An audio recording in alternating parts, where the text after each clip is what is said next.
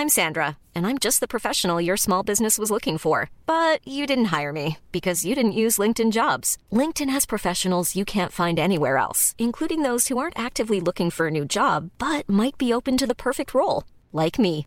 In a given month, over 70% of LinkedIn users don't visit other leading job sites. So if you're not looking on LinkedIn, you'll miss out on great candidates like Sandra. Start hiring professionals like a professional. Post your free job on linkedin.com/people today. There's never been a faster or easier way to start your weight loss journey than with PlushCare. PlushCare accepts most insurance plans and gives you online access to board-certified physicians who can prescribe FDA-approved weight loss medications like Wegovy and Zepbound for those who qualify.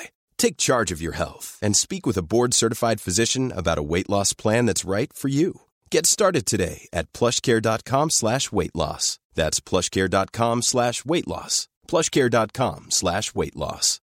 Millions of people have lost weight with personalized plans from Noom, like Evan, who can't stand salads and still lost 50 pounds. Salads, generally, for most people, are the easy button, right? For me, that wasn't an option. I never really was a salad guy. That's just not who I am. But Noom worked for me. Get your personalized plan today at Noom.com. Real Noom user compensated to provide their story. In four weeks, the typical Noom user can expect to lose one to two pounds per week. Individual results may vary.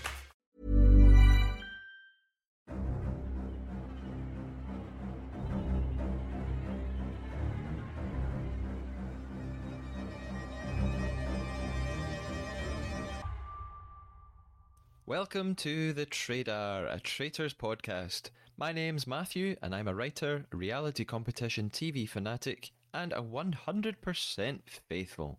Promise. The Traidar is a deep dive into every episode of the backstabbing TV show that made you seek out this podcast, The Traitors, streaming on BBC and Peacock. This season of the podcast is dedicated to the UK series of The Traitors, and today at long last, we've reached the final episode of the series, and what a finale it is. When I first watched this, I watched it as soon as it was available on BBC iPlayer because I couldn't bear the possibility of having the outcome spoiled for me by social media or anyone I knew texting me about it by accident. And it's this episode that cemented my obsession with the show. Watching episode 12 of The Traitors UK made me know there and then that this was pretty much perfect TV that would catch like wildfire. I have a returning brilliant co host today to dissect this final episode, and we had a big meaty discussion about the show. So there's no TT news for this episode. Instead, let's get right to the deep dive with my special guest.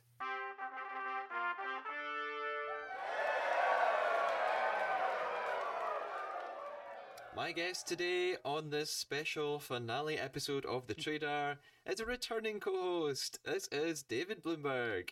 David is a survivor and general reality TV expert, blogger, content creator, and podcaster. He was the creator and publisher and editor of Reality News Online, Foxes on Idol, the Reality TV Hall of Fame, and the Reality TV Hall of Shame websites, and also wrote weekly reality TV columns for two newspapers. Additionally, David is an engineer, poker player, Cubs fan, and occasional juggler. David, welcome back. How are you doing? Good, good. Thank you. I, I made sure to include the extended bio this time.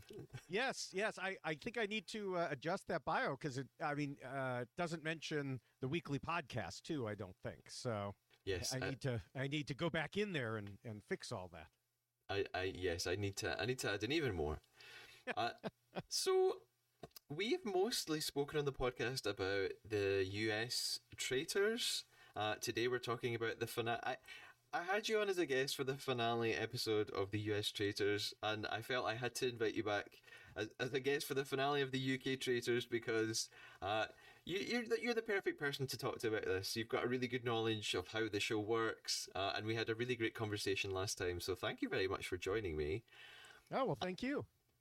I think we can dive right into our explanation of the game that we will be playing, that listeners of the podcast, regular listeners, will be pretty familiar with. We're going to play the Traidar Traitor. I'll explain the rules for anyone who doesn't know. Our goal throughout the episode from here on in is to tell one lie to one another. The lie has to be a fabrication or a made up fact, big or small. It can't be a fake opinion. At the end of the episode, we then each have to put our traitor hunting skills to the test and decide what we thought the other person's lie was.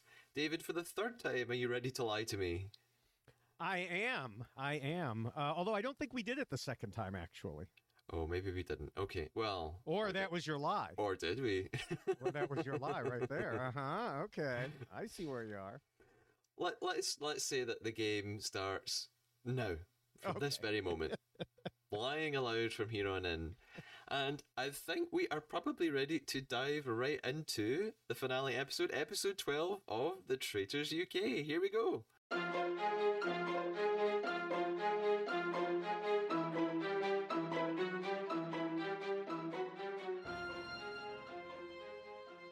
So the episode opens with uh, voices of the series. We have these voiceovers from various people like Tom booming over images of the Scottish Highlands, saying, Alex isn't a traitor, she's my girlfriend. Some of those memorable moments from the series.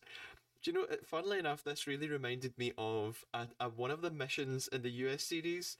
They had a mission in an episode that wasn't in the UK version. Uh, do you remember? It was this sort of like vanishing memory game. They were in a room, the lights would go out, the lights would come back on, and different things in the room had changed. And for some reason, they acted like it was the ghosts of the banished players who were stealing things, and their voices, like Cody's voice, would come over on some loudspeaker somewhere. So this this put me in mind of that. We also get a little recap of the the two traitors being banished so far, Amanda and Alyssa, and a montage of all the faces throughout the series, all the different contestants as they were murdered or banished. And then it's breakfast. It's time for our final breakfast of the series. Now, we only have five players left, so we get to spend a little bit longer in each player. Uh, Aaron reflects on his time and he, he talks about the fact that he, he really was almost. It's quite surprising that Aaron's still here because in an early episode, he really was almost gone and he had that moment where he was really upset. He had to leave the round table, which no one else ever did. Uh, somehow he survived, and what's quite sweet is he keeps uh, telling us why why he wants this money, and he wants to help his mum put a deposit down on a house. Uh, David, how how do you feel about Aaron? Do you like Aaron? Yeah, yeah, I like Aaron. Um, I mean, this. I, I don't know that I like the extended breakfast intro. Like, you know, there's, you know, we're not waiting for anything here. You could just let all five of them come in. You know, they don't have to come in one at a time and knock. There's no mystery in terms of who's coming or not.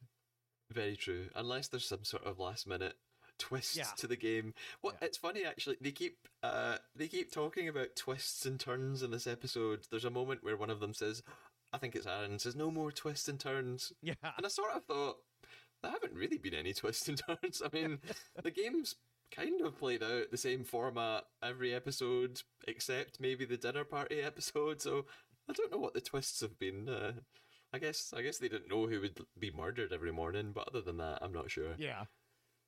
Hannah then arrives. We get a montage of Hannah just sort of shouting and being loud, is what I've written down. she That's, yeah, that's Hannah. she says in her interview it's quite dangerous to come in as a big personality. I often find that people on reality shows who are self proclaimed big personalities uh, are also possibly quite annoying personalities. I'm not saying Yes. Hannah's annoying. I'm not saying that.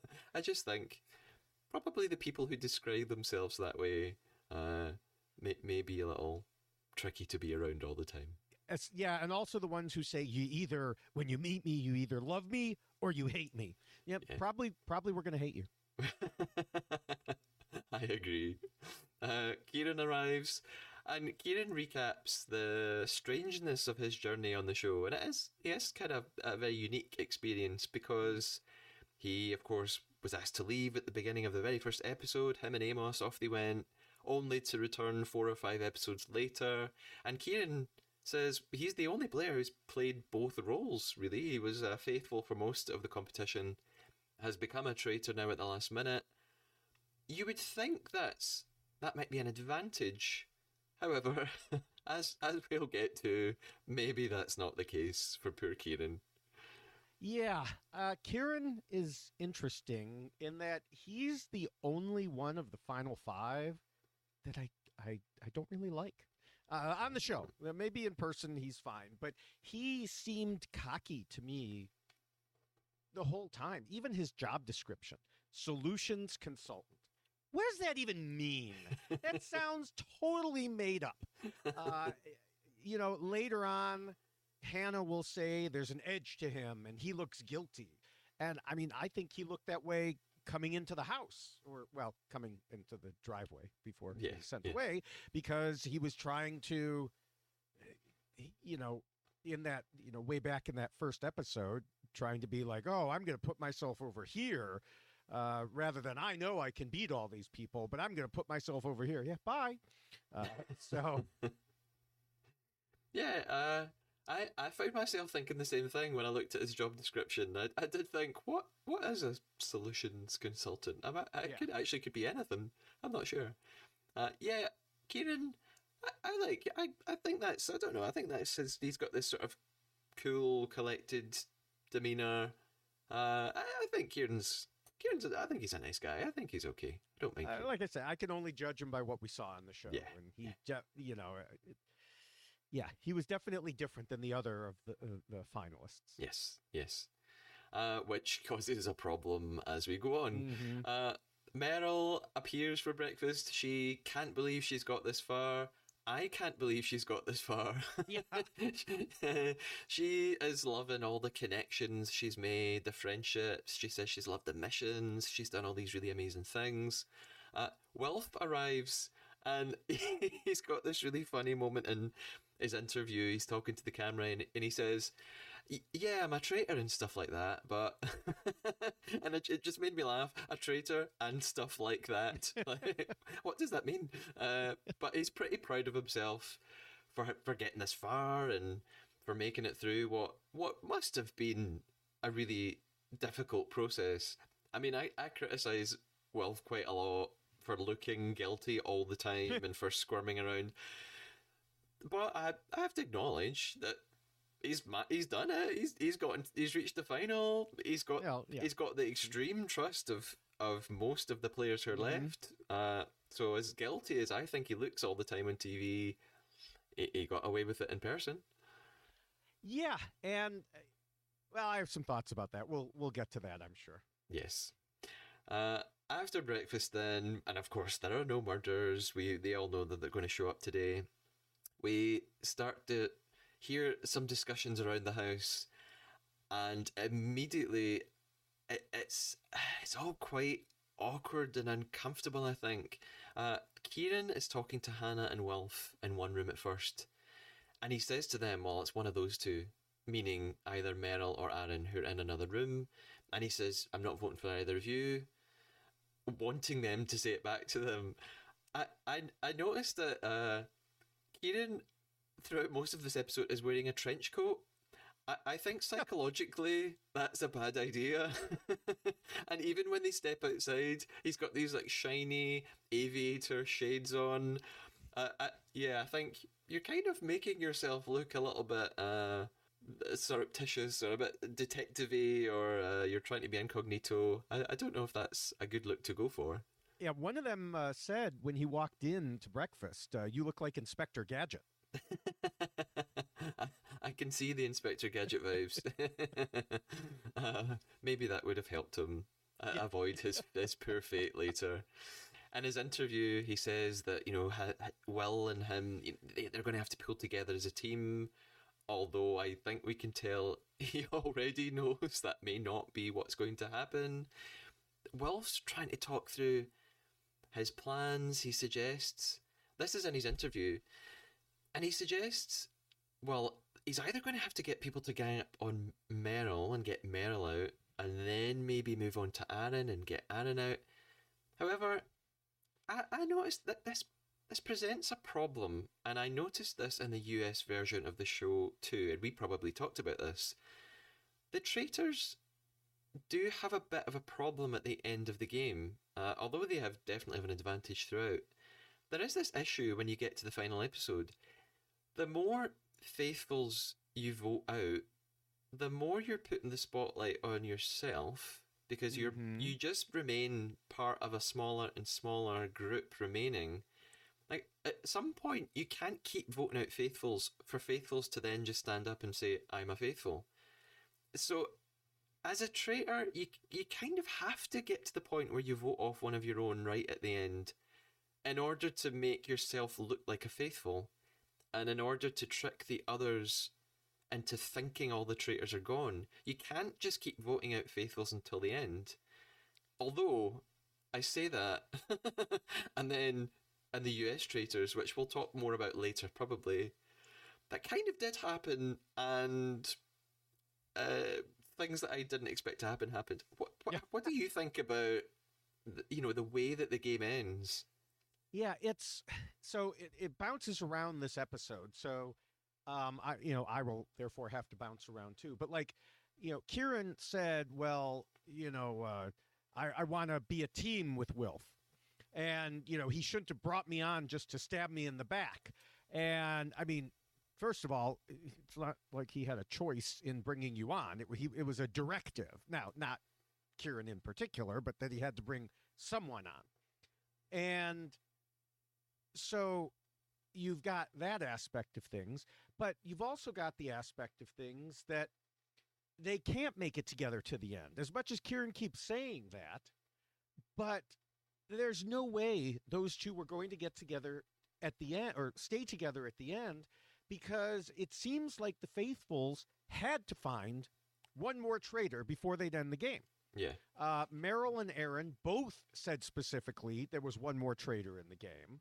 And so I, I don't know if they were specifically told there was one more traitor. They presumed it. They acted like they knew there was one more traitor in the game.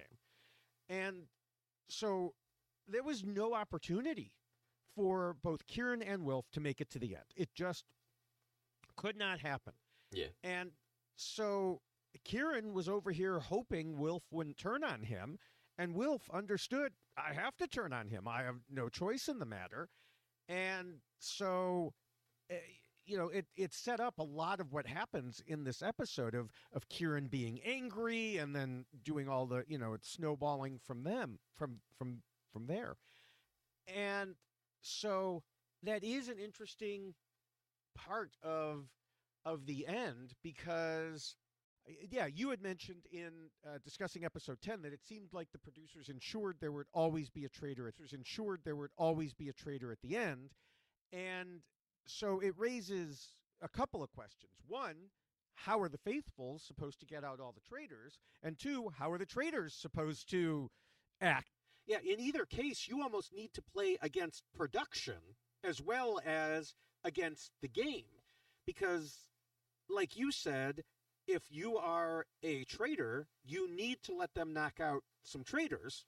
yeah. but then it seems like producers are just going to throw another traitor in there anyway and, and so you've got that but if you're if you're a faithful maybe you don't want to vote out all the traitors. i mean not that we had that problem of them oh my gosh get you know being on such a great run but maybe you don't want to or they'll you know production will just pick someone else anyway and then you'll have no clue Yeah. so, or, you know, the other alternative is if you're faithful, make it known that you wish you had been a traitor so that you'll be the one picked as a replacement. Yeah. Uh, because that's what, you know, a number of these traitors have said when it came time for that was, oh, I don't want to pick that person. They're so anti traitor. Uh, so you become the, the replacement and maybe you're in a, a good spot. I mean, the other alternative is the producers should just start with four instead of three, or they could just let the game play out and not mess with it. Although I, I suppose then what you end up with is the possibility. I think I said this on episode ten that mm-hmm. you could end up with, you know, all the traitors gone by episode nine or ten, and or the, the- you know in the in the last episode, all faithfuls, and it possibly reduces some of the sort of intensity or reduces the stakes for the viewers. and it might not feel so. You know, you start epi- you, you start the final episode thinking, oh well, the faithfuls won. So I think they probably won't ever want that to happen. Yeah, and again, you know, I mean, there are what is it, twenty-two players in the UK version, Yes. and they still had the same number of traitors as the US version. I mean, it's only two more players than the US version, but still, uh, throw another traitor in there to make it less likely. And uh, you know, maybe if they really do find the absolute last traitor, just you know, have a you know random spinning wheel, and you're the new you're the new traitor rather than the the the way it was forced of Wilf, you know, having to pick someone, picking Kieran, and then that setting up this whole weird end game. Yeah. I, I think uh, Kieran probably was fighting a losing battle as soon as he was recruited. I think his only way out, realistically, would be to turn everyone against Will and get him out. And that was just never going to happen because they were all so blinded by Will. I also think that the fact. I, I think Kieran was a bit of a disadvantage as a traitor or a player in general because he had been away for a little bit. Yes. Okay, it was only four episodes, but I, I, I get the impression he was still kind of seen as a newcomer. He hadn't made as many bonds with everybody, so if they were going to get rid of anyone, it was the guy who's not been here as long as everybody else. So I, I kind of felt like that was going against him too. Yeah, I think so too. And the fact that there was the easy excuse that uh, Claudia had said, well, they could be coming back in as uh, traitors or faithfuls. Yeah. And I truly thought one was going to come in as a traitor and one as a faithful. Yeah. Uh, so I was surprised when they both came in as faithfuls. Yeah. But, I mean, they were looking for someone. They all trusted Wilf. And, you know, I mean, and like I said, uh, well, and like Hannah said, you know, he just has a different personality than the rest of them. He has that edge to him, and he's easy to target in that way. Uh, who knows? Maybe that's why Wilf actually picked him to begin with. Yeah, yeah, perhaps. Well, before we even get to the voting out, we have a mission. We have a mission to get through. Uh, it's the the helicopter jumping in the lake, treasure hunt, speedboat, solve riddles mission all merged into one. Uh, the Don't you, helicopter. aren't- you? Aren't you? you- You're Scottish. Don't you have to call it a lock? Oh yes, the loch. Sorry, what did I call it? Lake. Oh, I I was catering to my international audience. it is of course a loch, loch glass. Uh, yeah, the the helicopter flies the players to Claudia, who's conveniently waiting for them by the loch. Uh, she reminds them of the kind of missions they've done so far. They've faced barrels, bridges, lasers, even sheep. And she tells them there is £20,000 at stake here. And if they win that £20,000, it'll push the total prize over £100,000. Uh, she asks for the, vol- the two volunteers who are the strongest swimmers. Aaron and Hannah volunteer before Claudia then reveals they will not just be swimming out into the middle of the loch, they'll be jumping from the helicopter. Uh, it's funny because Aaron told us in the previous episode on the rickety bridge that he doesn't really like heights, but he seems to have gotten over that. He doesn't seem too too bothered about it this time around. And we, we saw this mission in the US show as well. The the time will start. The time for this mission will start after the second person jumps into the water. Uh, their mission is basically a series of uh, unconnected random activities. Jump into the water, get some numbers from the boys, as you may have noticed Claudia pronouncing it rather than buoys. Yes. Which probably should be the way you say it. Uh, and then they use those numbers to unlock a padlock, and then they get in a boat and they follow clues around with a map, find money. It's all quite meaningless, but it's uh, there's intense music ramping it up and making it feel all very exciting. And there's a time limit. Whether or not that time limit's real or not, who knows? Uh, They Yeah, I find it funny that there's a time limit and they don't get c- to control the speed of the boat. Someone else is driving. yeah, that's true. That's true. Uh, Claudia is really enjoying the walkie-talkie in this episode. She's saying over Yes. and out, things like that. um, and I- noticed one really funny part of this, which is uh, a complete reversal.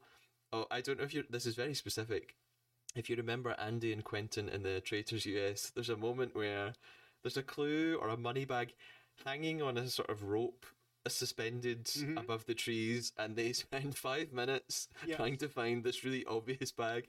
In a complete reversal of that, Kieran spots the money in a bag in a tree from the boat. They've not even landed, and he goes, "There it is." So. Uh, that just made me laugh and, th- and think back to poor Andie and Quentin desperately trying to find that same thing. Uh, yeah, now they, I mean, they had all five on the boat. That's true. Whereas, in the U.S. version, they had two. The swimmers stayed on shore and solved a special puzzle. Yeah, that's right. Uh, I, I do think it's interesting because one thing that we heard was in the U.S. version, the three on the boat had more time to talk to each other yeah, and make plans, whereas you didn't have that separation here. So I wonder if that was intentional or it's just that because in this version they didn't have the opportunity to win bonus money, so there was no reason to keep people on the shore separate. yeah. Uh, yeah, who knows? But yeah, that's right. Uh, Arie and Kate in the US version were sort of on their own, Mhm. solving solving the easiest riddle known to man, and taking five minutes to do it. yes, which also appeared in this one. They couldn't even come up with a new easy easy riddle. yes, that's true. Um, they they arrive at the pink house and they're solving this riddle. I notice Hannah says the answer to the riddle glass about five times before anyone listens to her. Wh- she even says glass, and Wilf goes, "No, that's not it." And she just keeps going, "Glass, glass, glass," and eventually they realize, "Oh yes, glass. That is the answer. That is what you raise in a toast. Oh yes, that is the name of the loch." So they manage to solve it. They win their twenty thousand pounds, which means that the total prize fund for the entire show is one hundred one thousand and fifty pounds. That took three takes for me to say that number properly. After the mission, we then move back to the Jeeps. Again, I pointed this out in a previous episode. The producers really like them to talk in Jeeps, don't they? They have cameras fitted. That's where they must tell them, talk now. You've done your mission. Talk. Scheme. Plot. So we see them in two different Jeeps uh, discussing what they're going to do. Wilf is already planting seeds for Kieran's departure. Uh, he says to Hannah and Meryl, you know, I was close to Aaron before, but now I feel really close to him. Essentially saying, I am not going to vote for Aaron. Hmm, who else might I vote Yeah. for? Yeah. Wilf even acknowledges in his interview we either have to banish everyone except the traitors, or a traitor has to be found before we end the game. So, and this is what we were just speaking about a few minutes Right. ago. But I, I did quite like this first proposition. I hadn't actually thought of that. What is there a world where the traitors just banish all the faithfuls? This is possible, I think. It's very, very, very unlikely. Mm-hmm. But they could somehow do it. If there were two or three traitors left, could they convince people to vote for faithfuls at the last minute? Turn on the final faith. You know, maybe maybe. Well, they could be. absolutely do. I mean, it happens in mafia games. You know, I mean, in a mafia game, the regular citizens always far outnumber the mafia. But if you can get all of the, you know, the, the good citizens to turn on each other, you can end up uh, with, you know, two or three people from the mafia left Yeah, just literally controlling the vote. Now, in a mafia game, it ends at that point because, like, okay, you've won. You know, I think we talked about that before. In a in a mafia game, you win as a team, so Yeah. it doesn't matter if you're voted out or killed. Your whole team still wins. Here, I don't know. Maybe they start turning on one another at that point, uh, or they may be fine splitting. It's just, yeah, it is interesting, and I I would think if you run the game enough times, you will end up with that result at some point. yeah. The I think we spoke about the Australian traitors before. Am I right in thinking you haven't seen that, David? I have not. Okay. Uh, in the future, my mission is to move on to Traitors Australia. I have Mhm. seen it, uh, but I would like to do a podcast series on it. The I'll I'll give no spoilers.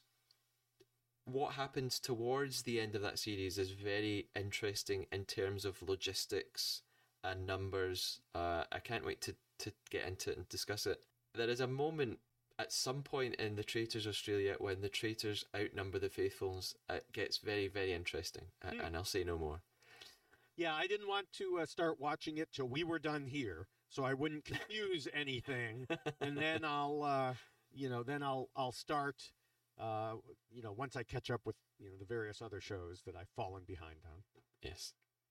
So it seems by the time we get to the end of the Jeep journey back to the house, Wilf has essentially come to the conclusion he is going to have to vote out Kieran tonight. And even at this point, I think Kieran knows that's very likely. He, he knows his name's going to come up at the round table, at least. So he knows he's going to have to defend himself. Back at the house, uh, we have a funny little moment with uh, Meryl plays Claudia. She's she's like doing this role play thing, asking them Mhm. who they're going to vote for. Aaron can't even handle this. he just says, Yeah. "Please stop it. You're making Yeah. me anxious." uh, from Meryl, the least intimidating person ever. Uh, Kieran and Wilf have a little bit of time on their own uh, in the billiards room, which is very Cluedo or Clue, as you would call it. Uh, do you know that we call it Cluedo here? Do you call it what? We call it the game. You know the board game Clue. Oh yes, We we call it Cluedo. Cluedo. Yeah, I don't know why, but it has D D O on the end. Cluedo. Yeah, I just realised when I was saying that there, you might not know what I'm talking about. Yes. No, I had no idea. In well, in Clue, do you have a billiard room? I think so. It's been a while since I played. Okay, so uh, anyway, Kieran and Wilf, Yes. Kieran and Wilf are alone in the billiard Yes. room.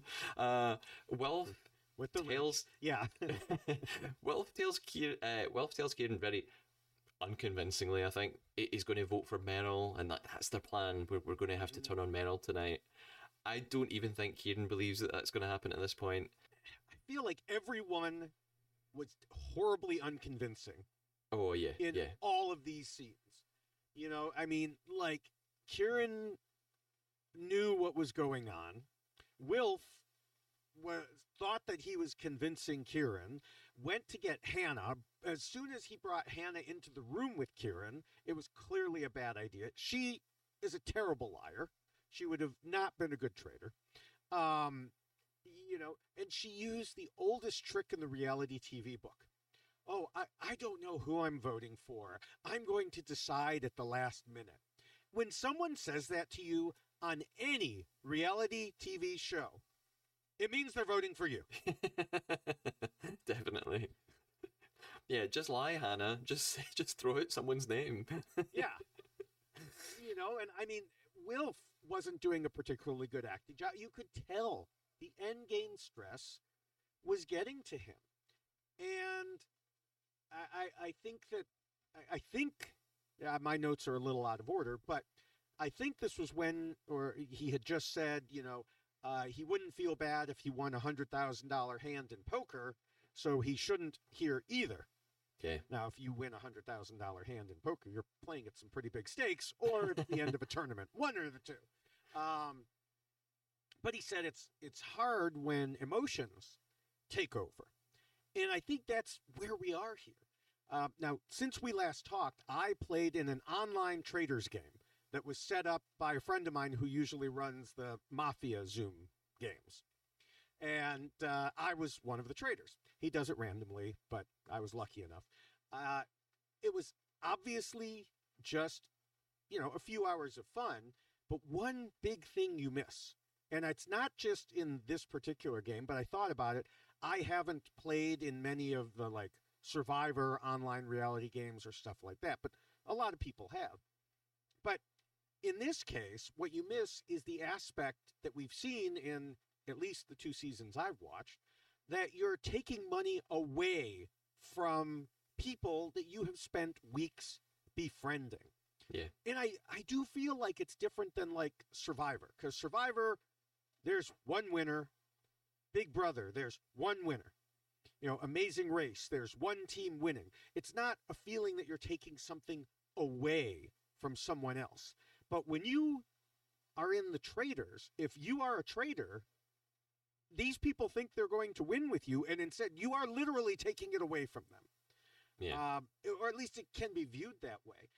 I, I, I think it's still something you need to be able to do in the real game, but it's not as easy as people think. I mean, I've been told that by Survivor players. You know, I've mentioned before I have a set of rules uh, for Survivor that players should use. You can see it behind me on a poster. Other people listening to this can't, but you know, go to my various social media and you'll find it.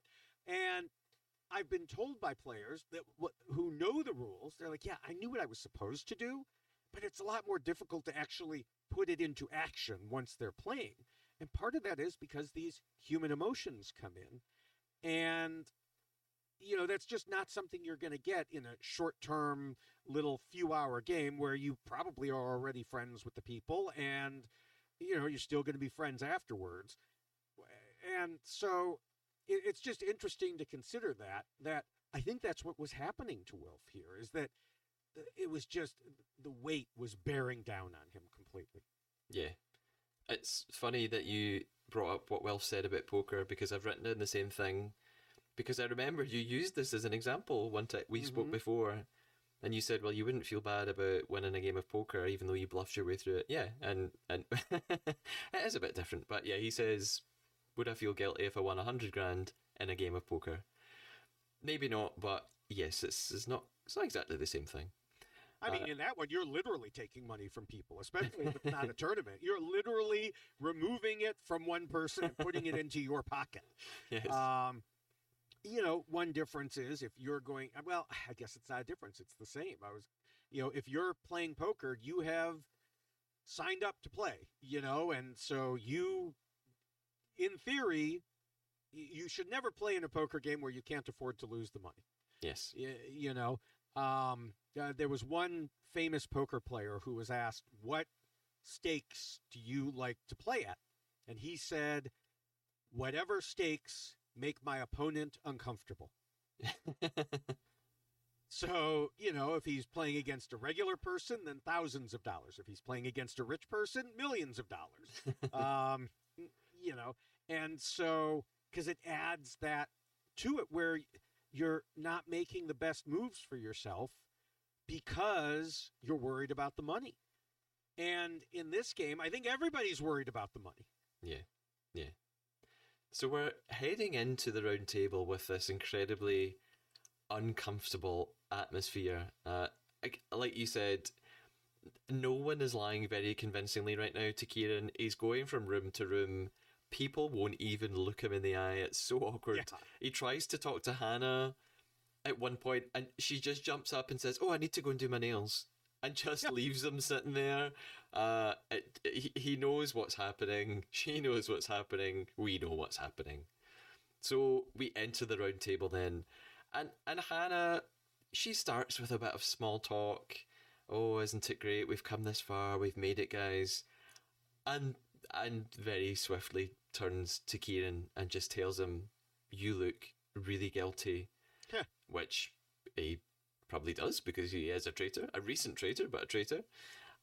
And I, I I've just I just thought at this point, how yes, you're right, he does look guilty. But how can you say this to Kieran when Wilf, who always looks like he is having a nervous breakdown at these round tables, is sitting right beside you?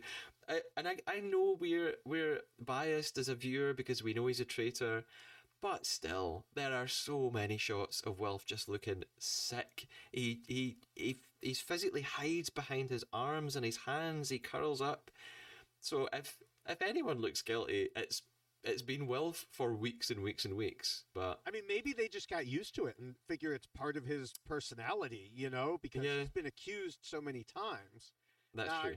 I will have something to say after, you know, what we're about to talk about about a change in the way he's acting. But I do think like they may have just seen him as looking that way all the time, and they may have noticed. Kieran, well, they almost certainly noticed that Kieran had changed his demeanor because Yeah. he knew what was happening, and he was pissed off. Yeah. You know, he was very unhappy about it. He was, uh, as they called him, cryptic. Uh, he he knew his ship was sunk. Yeah, as soon as that accusation comes from Hannah, he, he he knows it's too late. He has this really interesting response where he just says, "Well, I, I just hope that good people are left at the end." And even then, we realize he's dropping clues now. That's that's his first sort of hint that there's something they are not appreciating by saying, "I hope there are good people left at the end." Uh, Meryl starts like rambling about being being close to Hannah and Wilf. She's essentially just never got a clue what's actually going on. No. Uh, Kieran even says to them, "Look, just stop, stop giving me excuses.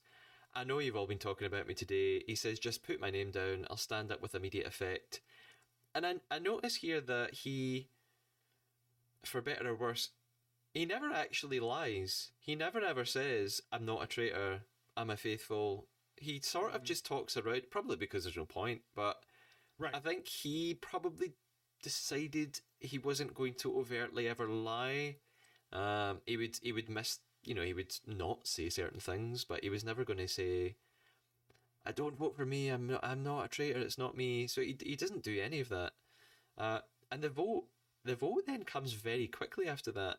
And Mhm. although that might you might think, oh, that's just editing. They've they've just not included very much. There's a shot of Meryl saying that was fast. So her Yeah. her saying that suggests, oh, it really was like this. There was there was no point in having any further discussions. It was Right. all very obvious. Yeah, and I think Kieran even I- did. Kieran ask Claudia, "Can we just do this now?" or something like that, and it was just you know why drag it out? Why drag out the pain? He knows what's going to happen. Let's get it over with. Yeah. He drops another clue as well while he's still sitting at the table. Mm-hmm. Before they hold up their slates with the names, he looks at Hannah and nods towards Wilf. And I, at this point, I don't know if she knows what he's doing, uh, but it's pretty clear to us what he's trying to do. So the voting begins. Kieran goes first. He votes for Wilf. He has this sort of standout moment of this series where he says a parting gift. And in fact, even one of the pieces of music on the soundtrack by Sam Watts is just titled Parting Gift. They've Yeah. named it after. I, I wonder if Kieran got like a songwriting credit for that. uh, everyone else after him then votes Kieran, uh, uh, uh, and we knew it was going to go that way. We cut to an interview with Wilf, and he looks really, really stressed out. His face is red, and he's he's saying, "I need to think of a reason to tell everybody else why Kieran would have said that." They're, they, it was so obvious. He said it, he said it was a parting gift. How am I going to explain that away to the others? Mm-hmm. I think this interview must have been filmed immediately after the round table, simply because he's wear, wearing the same clothes, but because he looks, he looks as if he's working through it in that moment. I know they do these interviews and they have to talk in present tense and they have to talk as Right. if these things have just happened. But I got the impression that this interview really was present tense and that this was all still, uh, you know, uh, that's that's the impression I got. That the, the round table ended, they hauled them in to do an interview, and he's desperately trying to figure out how am I going to explain what Kieran just said in front of everybody. I figured it was that you know the, uh, Kieran left, and then they kept talking it out, and then they did these interviews before going down to the fire. Right, you're right, something like that. Yeah, um, because he was just, yeah, he went into super defensive mode at this point. Um, and uh, I was actually talking on a, a completely different podcast about uh, the whole idea, uh, the accusation that uh, someone doth protest too much and therefore they must be guilty. But really, it's usually meaningless because, well, if you're accused of something, then obviously you're going to defend yourself, unless you're Kieran in this particular instance. uh, but you know, usually, yeah, you're you're going to defend yourself, And again, it's something I see in these online games as well. Uh, in you know these mafia games, I think I've mentioned it before, where you can be accused and then people can target you because you don't defend yourself well enough or you defend yourself too much. And you've got to find this little middle ground. But in Wilf's case, he really did protest too much um, or too poorly, whatever. Because, uh, you know, like he was going on, I'm a million percent a faithful. I would never lie. I swear on everything. I, he was just getting so worked up. And then finally, he said the thing that clicked with Hannah, which was, if you vote me out, I can't speak to you ever again. Yeah. And that was it. Uh, you know, Hannah was like, oh, something is wrong here. She said, if you have to give an ultimatum, there is no trust. And Yeah. so, eh, you know, it was, he- he really, I mean, we could say Kieran did him in, but he very much helped do himself in. Yeah, absolutely. I think the the ultimatum is the thing that, and later on, Hannah will come back to that at a really important moment. But yeah, I, I, Wilf kind of has played such a great game and just loses it in his mm-hmm. reactions at this last crucial moment. It, it's funny though that it, again we're watching this as viewers from an outside perspective, and it's easy for us to say these things, but I'm still surprised it took Hannah this long after Kieran's. You know, he keep at the table. He's nodding towards Mhm. Wilf very obviously. he has his parting gift comment. Even when he stands up, there's this just this brilliant TV moment of I've called it the triangle of looks. So we have Hannah, Wilf, and Kieran just looking from one to the other. So Kieran is eyeing Wilf and then looking back to Hannah, essentially saying with his eyes, "It's him, it's him, it's him." Wilf is completely paranoid and is glancing between the two of them, half hiding behind his hands, like a little kid who's in trouble and he's been caught. And and he's just thinking, is this, she figured it out? She figured it out? Does she know it's me?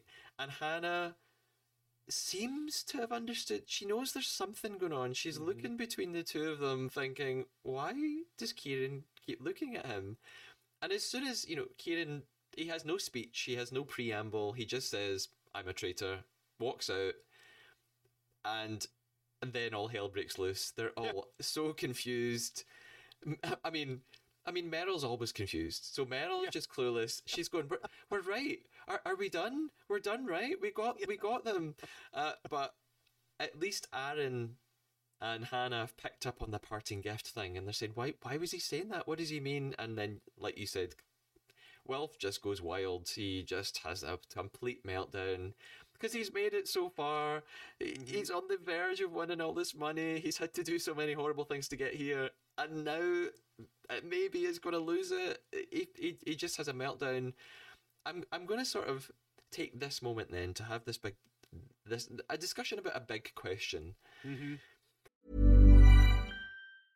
You should celebrate yourself every day, but some days you should celebrate with jewelry. Whether you want to commemorate an unforgettable moment or just bring some added sparkle to your collection, Blue Nile can offer you expert guidance and a wide assortment of jewelry of the highest quality at the best price. Go to BlueNile.com today and experience the ease and convenience of shopping Blue Nile, the original online jeweler since 1999. That's BlueNile.com. BlueNile.com. Hiring for your small business? If you're not looking for professionals on LinkedIn, you're looking in the wrong place. That's like looking for your car keys in a fish tank.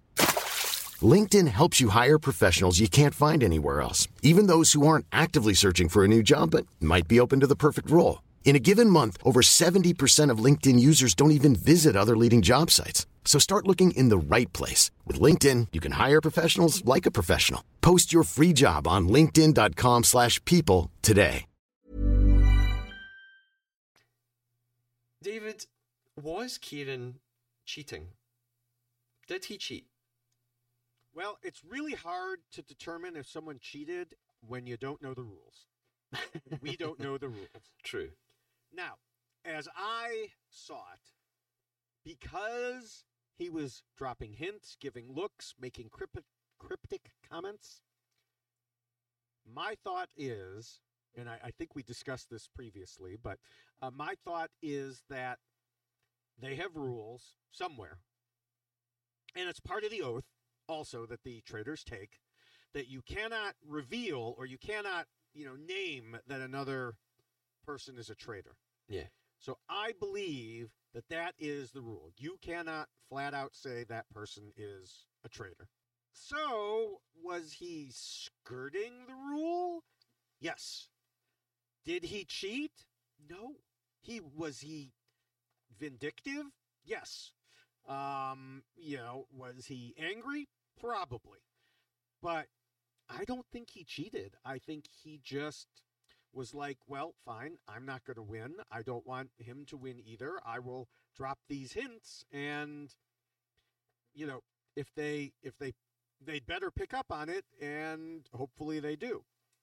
Now, we know and I don't think this is a spoiler because quite frankly until we saw the reunion episode, we didn't even know about it, but on the US show there was someone dropping hints and no one picked up on them at all, including I think any of the viewers, until he literally uh, talked about it on the reunion show. Yeah. and w- we were all like, "That was a hint. That was a really bad hint." Um, you know, but th- in this case, the hints were a lot more obvious. Um, I'm trying to think of examples of where this would not, you know, where this would be similar. Um, and I, off the top of my head, it's really hard to think of any, but it's, I guess, you know, there's a show. Okay, there's a show on Netflix called Outlast Okay. and it's made a big splash here in the U.S. recently. And it's basically you're dumped off in Africa, and the only or Africa, in sorry, in Alaska, much different climate, and the only the only rule is basically like you can't physically hurt each other. Yeah. Okay. Well, at one point, and I don't want to give too much away as a spoiler here, but at one point, someone does something to another camp that does not physically hurt them, but could cause them to endanger themselves. Okay? Yeah. That's not against the rules. They did not actually hurt them. They did something that will make life much more difficult for them, but they didn't physically hurt them. They did not cheat. You know, uh, other people encouraged some of the their fellow players to quit because that's the only way you can win is by everybody else quitting is what you're told at the you know is the other rule i guess and that's why it's called outlast uh, but i would i would compare it to that they're not physically harming these people but they're putting them in a situation where they could come to harm Yeah. and here kieran didn't outwardly say wilf is a traitor but he made it fairly clear Yeah.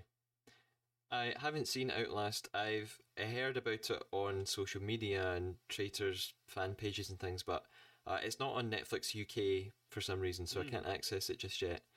Uh, in terms of Kieran, I think I agree with you, and I, this is something that I go back and forth on. The first time I watched The Traitors and I got to the finale, I felt like Kieran had broken the rules, and I I thought that's not fair. I thought that's not fair what he's done. That that ruins the game. He's just given it away. That's too obvious. But watching it again and listening to what you said, well, we we don't know what the rules are, so I can't we can't really say he broke the rules when we don't know what they are. Other than like you said, you're not explicitly allowed to name a traitor. Can you nod in their direction and give cryptic clues like a parting gift? You can't write that into rules, really, can you? So maybe cheating isn't the right word. Uh, maybe he bent the yes, skirting the rules, Skirt- bending the I mean, rules. yeah, I mean, I spent 30 years writing rules. Uh, it was my job. I wrote environmental rules. And so, yeah, you take into account everything that you can think of that someone could try to do to get around it. Yeah. But still, what's in black and white is in black and white. And so if I say someone has to uh, control their emissions 95%, and they control it 94.7%, but that rounds to 95, well, they're okay. And you may say, well, that's skirting the rules. Well, no, it's, you know, I mean, they followed the, the letter of the law. And so if the rules say you can't name someone, well, he didn't. And I I feel like he knew exactly what he was doing. Yeah. You know, and that's why he said what he said. And there's something quite ironic about it all because I, I actually think this is a big part of why the show in the UK has been such an enormous hit. I think that's part of what made it such a great series is the way that it came to this climax and what happened with Kieran right at the end. That that's the moment that I saw everywhere on social media hmm. and memes and little clips. It's it's the Kieran with the parting gift and the nodding and the Welsh reaction, the triangle of look. That's what people have played over and over and over again. So maybe he was bending the rules a bit, but the producers actually, I think, are probably rubbing their hands, going, "This is amazing. This is brilliant." so maybe bending the rules actually worked for them, even if they didn't Yeah. expect it. So, yeah, going back to Wilf, I think that honestly, even if he wasn't a traitor, even if for some reason, you know, his story was true and Kieran was just mad at him, I think the other three had to vote him out, no matter what. You you can't take the risk that you might be losing all the money. Yeah. And even if you're wrong, the consequences are that you end up with a higher percentage of the money. True. Oh, what what a shame!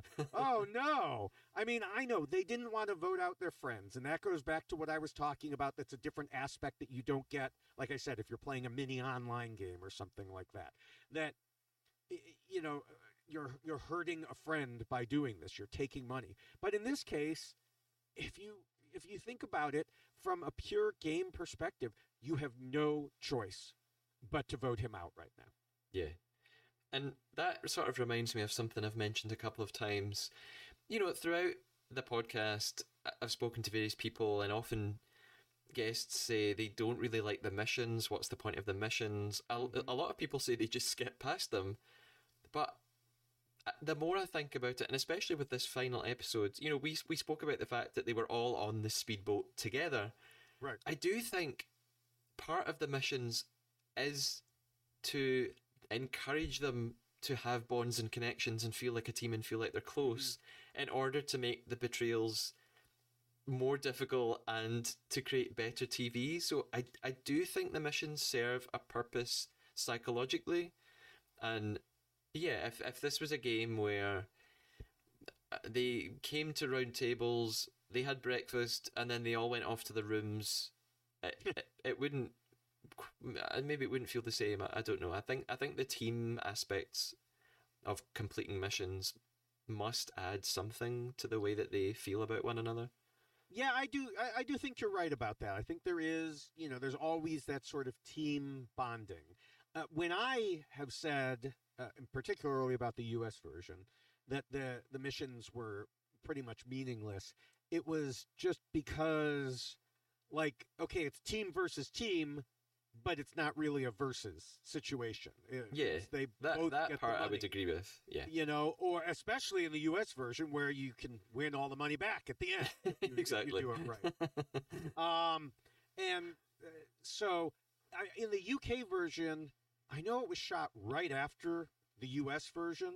I do think they learned a few things. I think that they added to the team versus team aspect of things by making the way you win shields a little bit different. yeah, And I do think that helped because if you were on a winning team, basically that whole team had a shield, you know, in the, you know, latter part of the game. Uh, because you didn't know who really had the shield. Uh, so I, I think that it did, it was more meaningful in this version than it was in the US version. before the the the real finale then, the sort of fire of truth. We have this segment where Claudia interviews the final contestants. I I, I, like this because it's quite sort of a you know, it creates this personable atmosphere. We feel like we're mm. getting to know an, another aspect to the players. We care for them. It amps up the stakes because she asks them all, How proud are you you got this far? What would you spend the money on? It just increases what's at jeopardy, really. Mm-hmm. So we arrive at the fire of truth. I get. I've written. I've said this in every single episode, pretty much about Wilf. Wilf looks capital letters awful. He is ru- rubbing his face, and then his hands are in his pockets. He looks like he's been crying or about to cry. He, he he's even. It, he can't. He looks like he can't look at the others.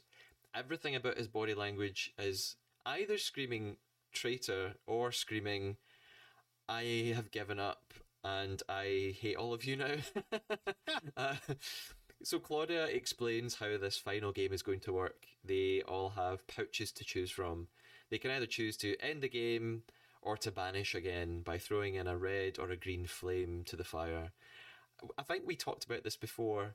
I, I don't really understand the point of the collection bag because that gives the impression it's going to be an anonymous vote and you won't know who picked what colour. But they put their pouches in the bag. Claudia then pulls them out and says exactly who put in each Right. thing, so it feels a bit silly. Um, Why not We just have them throw it in the fire themselves? Yeah, I think that would be more. Okay, you know, go Wilf, throw it in. You know, uh, Meryl, throw it in. Yeah. And uh, you know, maybe they're afraid they'll miss, and Claudia's trained for this. I I don't know. You know, That's exactly what I thought. Maybe there's some Yeah. sort of intense fire training and they're not Yeah. allowed to throw the pouch. um, I don't know how much I could believe that. Uh, so we begin with Meryl. I don't know if it's just me. Maybe I'm reading too much into things now. I thought that the fact they started with Meryl suggested something was up, that it wasn't going to be a straightforward vote. That's only because my logical brain tells me we should just go from left to right and we should just start with Hannah, who's on the left. But we start halfway round the semicircle. I don't know. Um, so Meryl votes, uh, or Claudia throws the pouch in on her behalf. It's green. Wilf, it's green. And then we get to Hannah and it's the red flame. And she justifies it by saying, I don't know why Kieran said what he said. And then I was given an ultimatum.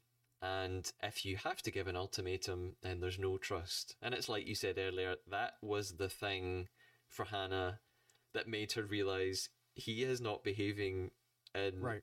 in a a way that suggests he's a faithful and that we can all trust one another. It's there's something she says she says it doesn't tie up with his personality and what she thought she knew of him. I mean, bearing in mind they've known each other for twelve days. Uh, Aaron also then votes, uh, and it, and it's a red flag. I was actually quite surprised that Aaron went red as well. Uh, I thought he'd be kind of like Meryl, but again, he he does what you said. He says, "I can't take a chance. I, I want this money to help out my mum." So maybe I'm wrong, but I'll be even more angry with myself if this money gets stolen from me. So I just have to do it. And at the round table, he he did also pick up on you know as soon as Kieran walked out, Aaron did immediately say, "Why did he say that? What did he mean?" So I suppose he he knew something wasn't right. Wilf is still defending himself. He gets so angry. Goes, "That's how I feel. I feel you're taking the money away from me. Why are you doing this to me?" Uh, But it's it's probably a bit futile at this point to defend yourself. Oh yeah, and I, I think he knew it was it was futile when he got there, you know. And I, I think Hannah was probably in Aaron's ear during the midpoint time, you know, like when Wilf was giving that that uh, confessional. Yeah. Uh, I I think that uh, you know she was probably in his ear at that point too, and so I think she certainly helped the, the situation uh, of getting him to vote red too. Yeah. So the votes come in. Wilf begins. He votes for Aaron, even though he he knows it's pointless now. I, I, the the only way out of it, I thought, would be if Meryl then maybe also picked Aaron to vote for, and we ended up with a mm-hmm. tie. That that's really the only way I could see out for Wilf here.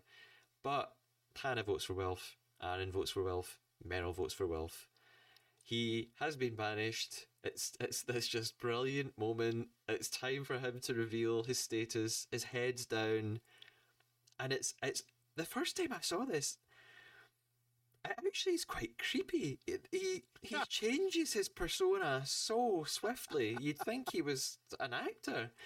He looks up with a big grin on his face and says, "Guys, I'm a traitor." And this is this is a, a moment in the episode that I had such a different reaction to second time around. The first time I watched it, I felt really angry towards Wilf, and I, I thought I, I didn't believe anything he was saying. I thought he just is embarrassed, and so he's pretending that oh he's so happy for them. So that, that that was how I felt the first time I watched it. I really didn't didn't like him the way he behaves, but this time around, funnily enough, I actually I, I was very I, I actually got really emotional. I thought, oh no, this I do believe him. Actually, seems like he's really happy for his friends. Mm-hmm. Uh, and he says, look, I was only able to get through because I had amazing people with me. It was so difficult. I'm, if it's going to go to anyone, I'm glad it's you guys. I mean, he was still willing to steal from them all up until the last minute. Right. But I do think he does care about them, and I do think he meant it. I'm really happy for you guys. Uh, I mean, what what was your reaction to Wilf at the end? Yeah, I think that it was, you know, like I've been saying, the the emotional burden just got to him. And as soon as that was lifted, the moment that that was taken away, it was like you were carrying a physically heavy weight and someone took it from you. And you could just oh my gosh i'm so much lighter. Everything is better now. And and so once that was done he didn't have that on his conscience anymore. Eh, you know he was he was fine. He was happy. And you know he had been stringing them along or not not stringing them up bringing them along because they were the people he liked and he really did control most of who went home and and who didn't in that regard which you know that's maybe another piece of advice for future traitors is don't bring your friends along uh, you know like I understand you want to spend more time with them and you'd prefer they win than someone else if, if you don't win, but you want to win. So bring someone you hate so it's a lot easier to lie to them at the end. That's a good point. Yeah, yeah. So Claudia then uh, asks them, you know, you're going to have to vote again, e- even though we we Mhm. we're pretty sure what's going to happen here. Yeah. It's, it doesn't feel too intense anymore. They all vote green. They all reveal they're faithful. It's it's just this fantastic moment. Uh, that they have the most triumphant music imaginable playing, uh, uh, playing through these scenes. Uh, I I've just written what a series. Even watching it the second time, I just thought this this was just perfect, perfect TV. Uh, I loved it. Aaron is really sweet because at the end he says, "I can't wait to tell my mum," uh, and and we end on this brilliantly, I think, sort of British note with with Meryl saying. Guys, we've got 33 fucking grand. And Claudia Oh, yeah. just says, Meryl, could you not swear for just five seconds? We're getting the end shot of the Yeah. entire show. And even then, Meryl goes, shit. Yeah, yeah. Uh, I just a brilliant moment of levity at the end of all of it. And series one of The Traitors UK is over.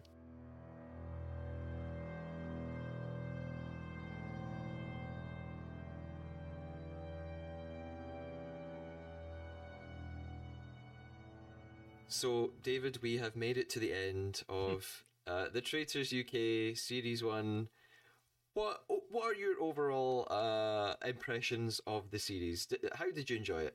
I enjoyed it. Uh, I, I, it was a surprise to me at the end. I thought Wilf would win the whole way through. I thought Wilf would win, um, but then you had this like unforeseen poor play by Kieran to just give up. Uh, less poor, but still bad play from Wilf at the very end after, you know, doing pretty well through the rest of the season. And Yeah. of course, combined with the vindictiveness of Kieran. Uh, so that just threw everything upside down. And so, yeah, like I said, Wilf just ended up essentially giving the money to three people he liked Yeah. uh, because he brought them along. You know, I think it was a, a fine ending. I don't think that. I mean, it, it's funny because you mentioned how Meryl is, you know, was consistently wrong, and yet there she was, still, still winning. so it, it reminds me of a show. It is a very, very old U.S. show. There was only one season uh, for tragic reasons we won't go into, but uh, it was called Murder in Small Town X. And they have to figure out who the murderer is the whole way through. And then at the very end, they have to decide based on the clues. There's only there's two finalists left. They have to decide based on the clues who goes to one of the two spots and to figure it out. And both of them want to go to the same spot, but they can't because there can only be one winner. So through, you know, whatever it was, bad luck, one ends up going to the one that he thought was not the killer. Well, it turned out that the, the clues were so convoluted that the one both of them were sure was not the killer was the killer. So he ended up winning by going to the one that he didn't want to go to. Yeah. And that reminds me of Meryl here. She ends up winning despite the fact she never would have voted Wilf out. She didn't even want to vote again. Yeah. You know? And so so but you know, because she's there with other people who are like, Yes, we need to do this, she ends up sharing in the spoils. Yeah. And I guess she was maybe brought along by Wilf not just because he liked her, but because he thought she's never going to vote for me. She trusts Right. me. So, uh, and then it didn't work out in his favor. Uh, what about uh, favorite contestants? Uh, who did you enjoy watching in this series? Oh, Andrea. Uh, obviously. yes, of course. Correct answer. Yes. Five points. and uh, any, we've we've talked about this a few times. Any changes you think should or could be made moving forward? Because there will be a second series of the UK Traitors. I mean, I, I, I do think they need to, you know, maybe yeah, clarify what can the traitors say, what can they not say. Yeah. Um, I mean, maybe they like keeping it vague for the audience, so the audience doesn't know. Uh, but I, I, you know, we talked earlier about how to handle the problem of not, or maybe not having enough traitors at the end. I, I, I don't like the way they forced a traitor conversion at the end. Yeah. I just did not like that. I mean, it was the illusion of choice. You know, okay, you can flip to be a traitor or or you're murdered. Well, that's not a choice. You know, that's, that's okay. Of course, I'll become a traitor. Oh, and then I just get voted out. You know, a, a couple times later. Uh, so, I, I do think they need to alter that a little bit because that was what set up the way the whole endgame played out. Now, Yeah. maybe they're happy with it, but I, I, I was not from a game perspective. Uh, I think they should have done things differently. Yeah. Now, I thought I would ask you a little bit about uh, some comparisons with the US version of the show. And at this point, listeners, we will give some spoilers here. We're probably going to talk about the who wins the US Traitors. So if you haven't seen it and you want to see it, maybe you don't. you don't listen from this point in. So uh, the US Traitors finishes a little bit differently. Uh, a, a traitor wins. Cirie wins the series. Uh, and you said you I thought just like how you said uh, we might be talking about the winner, and then literally your next sentence yeah, is just, who the winner I just is. went right into you know. I, I mean, I gave a spoiler alert. yeah, I know, I know. I thought it was funny. well, why not go right there? Right, Uh, right. You you're a fan of Cirie and her Mm-hmm. gameplay. Uh, you you've said a couple of times today you were sure Wilf would win throughout the UK show. Why were you sure Wilf would win? Well, part of it is that I do think the game is unbalanced uh, towards the traitors, um, and I, I I don't know, just the way he was doing his confessionals and everything else, the way people viewed him as a friend, I, I thought he would win, and you know. We didn't really even know about the Kieran factor until just a couple episodes before the end. So, you know, that's hard to take into account. But I thought he'd vote out Kieran and Kieran would, you know, go quietly into the night and and that would be the end of it. But um you know, I just didn't didn't consider that Kieran would do what Kieran did. Yeah. Um and so it, it I, I thought it would have an ending very similar. Uh, but, you know, there are a couple of uh, differences. Like I've said, these types of games weigh on you. Wilf is a complete newbie to that feeling. Yeah. Cirie is the opposite of a newbie. She has played Survivor four times. She played Snake in the Grass. She has done these other things. She has been in the community for years and years and years. She knows these are games. She has been trying to win money for her family. And she knows that, uh, you know, if I have to break a few hearts, I have to break a few hearts. I need to do what has to be done. And Wilf just, this was his first time dealing with it. And it was, you, you could just see it. It was so difficult for him. Yeah. And at the end, I, I mean, as much as, you know, it was a lot of it was Kieran that got him, a, lot of it was, I think, Wilf's own guilt playing on him that, you know, he just, he just couldn't keep it up.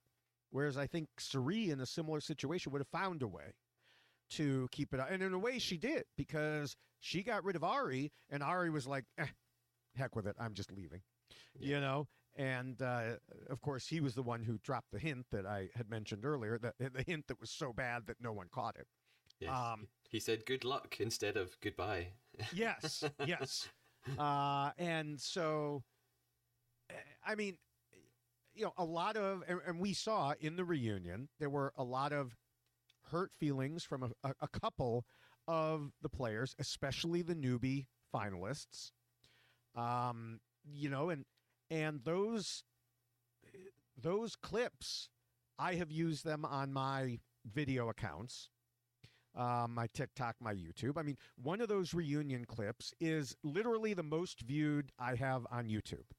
Yeah. Uh, almost double as much as the next one because people know Cirie and you know the comments that I've gotten both there and TikTok have been and Instagram have been like 99% in favor of Cirie and these other people just being bitter and everything else. Cuz they've seen Cirie play. They understand it's a game. Yeah. and you know Wilf just didn't have that. He thought he had it and for a long time he had it but at the end he just he couldn't bring it home. Yeah. For future series of the UK show, uh, how would you feel about the the introduction of uh, celebrity or or reality TV veterans like they did in the US version? Well, if they introduced uh, those people in the UK, I wouldn't know who they were, so it wouldn't help me. um, um, but I, I, I thought that you had a news item that the second series was not going to have any. Uh, no, yeah, yeah. The uh, the BBC and Studio Lambert have said that it'll be the same as the first series. Uh, Okay. al- although, so yeah, they'll just they'll do sort of ordinary people, not celebrities. mhm. Uh, but there is still talk about doing a celebrity spin off, probably a shortened version, Right. kind of like Celebrity Apprentice type thing. So they may well, I can see that happening, a celebrity version, but I definitely, but the, the next main series will be people who are not celebrities, and I don't ever imagine them doing a mixture of the two, which I still don't quite understand. yeah, I, I mean, we talked about that in the, uh, you know, in I don't remember if it was the finale uh, podcast for the U.S. or for the for the reunion podcast, but yeah, I mean, there are problems with doing a mixture, which is that you know people flock to the uh, to the celebrities, whereas if you do a whole celebrity season, well, then you don't have that situation. Yeah. and so, um, so yeah, it, the mixture is it is it, yeah it's definitely interesting and it you know there was we saw the same thing uh, this season and other seasons too uh, occasionally on survivor this season on australian survivor i won't spoil the outcome it just ended but um, it was another mixture season and you know, at the beginning, it really seemed to me like all the returning players were sticking together. Yeah. Um, and so you have that issue, and you have, you know, the new players being like, oh, I've seen you on my TV. I want to play with you. And then the returning players have more control that way. Uh, it doesn't, you know, guarantee a certain outcome, but it, it certainly makes it more likely, in my opinion. Yeah. Uh, a, a final couple of questions uh, about the series. Uh, favorite mission? Favorite mission? Um, I, I, actually uh, the the ones that were different from the U.S. ones I, I liked. I think the sheep I, I found very amusing. yes. Um, yeah, I can't. I can't imagine Kate Chastain. Uh, Yeah. Describing the faces of sheep. Yes. and that was the thing too. Of all the things you could do with it, describing their faces. It was like, who came up with that? You know. And uh, finally, uh, thoughts on Claudia Winkleman as a whole. Did you know who Claudia was before this? No Does it? No. Okay. Uh, and in the UK, she presents our version of uh, Dancing with the Stars. So we, Oh, okay. our, our version of that. She's one of the one of the hosts, and and various other things, but that's Mm-hmm. sort of probably the biggest thing she's known for. Uh, did you like Claudia as a host? I did. I I like Alan more, Okay. um, which you can't argue with. You know, being Scottish. uh, uh, I I felt like. I don't know. I, I, I liked Alan, you know, playing it up as I mean, he described himself as almost a Bond villain, which uh, maybe I didn't quite see it that much. But like from him, when he would pull down a picture and just throw it on the floor, it was more believable. I think Claudia did that once, and then she was nice every time after that. Yeah. And that was the thing. She was nice. She was almost a little too involved. Like she was rooting them on. She was hugging them.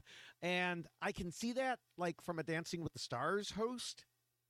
In this case, it was I, I don't know. There's nothing wrong with it. I, I just you know, I like the way Alan handled it better. Now, before we conclude our game that we've been playing throughout, uh, David, tell us where can we find you online? What should we be checking out? So I'm on Twitter at David Bloomberg, uh, just D A V I D B L O O M B E R G, just my name. Uh, and then I am at the various video sites, like I mentioned, YouTube, uh, TikTok, and Instagram uh, at David Bloomberg TV, all one word. And that's the same account name on all three of those. And I do a bunch of different reality TV uh, short videos there. Um, you know, usually it's clips from shows with thoughts involved. Uh, sometimes I do miniature versions of my podcast, uh, like I did for all of uh, Australian Survivor, uh, talking about why each player lost or eventually won.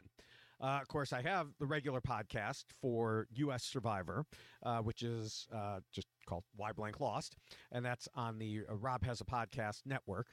So you can find that, I'm sure, by uh, searching searching your uh, you know podcaster pod pod. Uh, is that the right word? Podcaster of choice, podcast of choice. That's what that's what I was trying to say. Uh, so y- you know you can find me there. Uh, I will uh, almost certainly. Uh, uh, go ahead and uh, continue into uh, Big Brother, U.S. Big Brother, Okay. um, and uh, but we've still got a long way to go in U.S. Survivor first. Okay, fantastic. And as always, I will share all of those links. now, David, we have been playing the Traidar Traitor.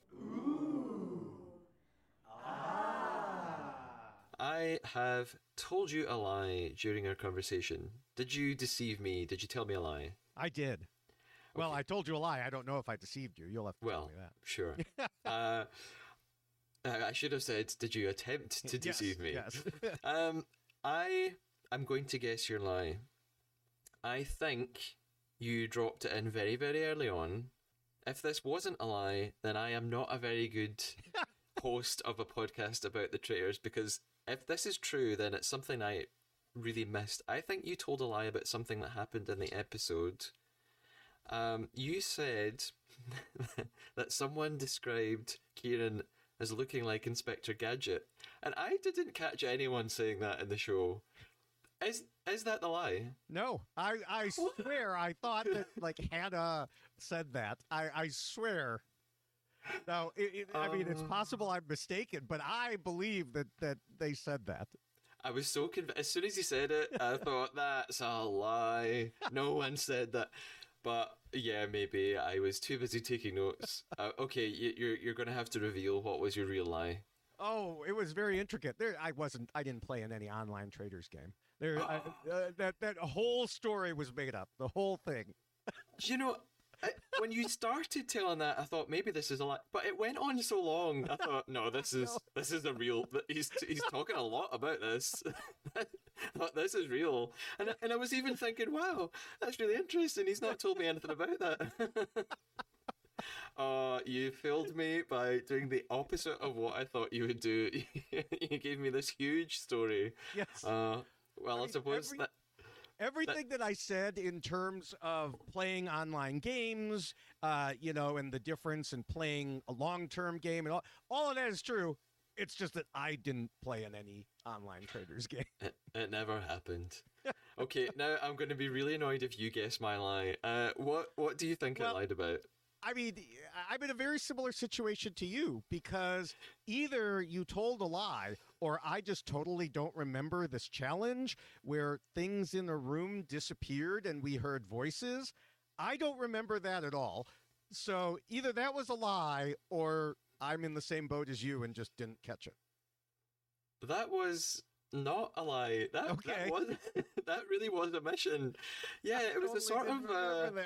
It was a sort of spot the difference mission. The three of them would go into a room in the house with Alan. Oh, I remember. Okay, now I ob- remember yeah, it because yeah. things would flicker, and it was fairly early on in the season. I feel like. Yeah. Uh, I don't know. It was okay. Then no, I did not catch your lie this time. My lie was very discreet. Uh, you mentioned a show called Outlast, Mm-hmm. and I said uh, I've heard of it, but I haven't. I can't watch it here. I said it's not on Netflix UK. Yeah. Uh, that was a lie. It is available here. Oh. I haven't watched it, but you can watch it on Netflix. Yeah, I've seen it. I've seen the trailer. Well, you did that very smoothly, and it was very believable because I know that I almost said, "Well, you can get a VPN," you know. Uh, Excellent. I feel I've redeemed myself a little Yes. bit. A Yes. little bit. Uh, David, thank you so, so much. As always, uh, I really appreciate it. I know you have to take time out to watch the episode again and make notes, and then we record for a long time. So I'm really, really grateful. Uh, it's always great to have all of your expertise. Uh, I hope you've you've had a nice time talking about the finale. absolutely, it was fun. Thank you. Fantastic. I will talk to you soon. Take care. Goodbye. Bye. Well, Traidar listeners, we made it. The final episode of the Traitors UK is done. Although it's not quite over for the podcast season just yet, I still have a fantastic interview with someone really amazing for you, and I'm going to release that in a couple of weeks after I've returned from my long awaited holiday. If you've been listening to previous episodes, you'll already know who that interview's with because I've spoken about it so many times. So check in on the Traidar on your podcast player in a couple of weeks' time to check that out. Before I go, I always ask guests about anything they want to promote or think people should check out. And I always tell you about the podcast social media. But to sort of almost end this season of the podcast, I thought I'd tell you about something else from me you could check out. I always begin the podcast by saying, Hi, I'm Matthew and I'm a writer. And you may well be wondering, hmm, what does Matthew write? Well, because you're listening to this podcast, I'm guessing you like mystery, intrigue, and deception, and therefore might want to check out two of my novels.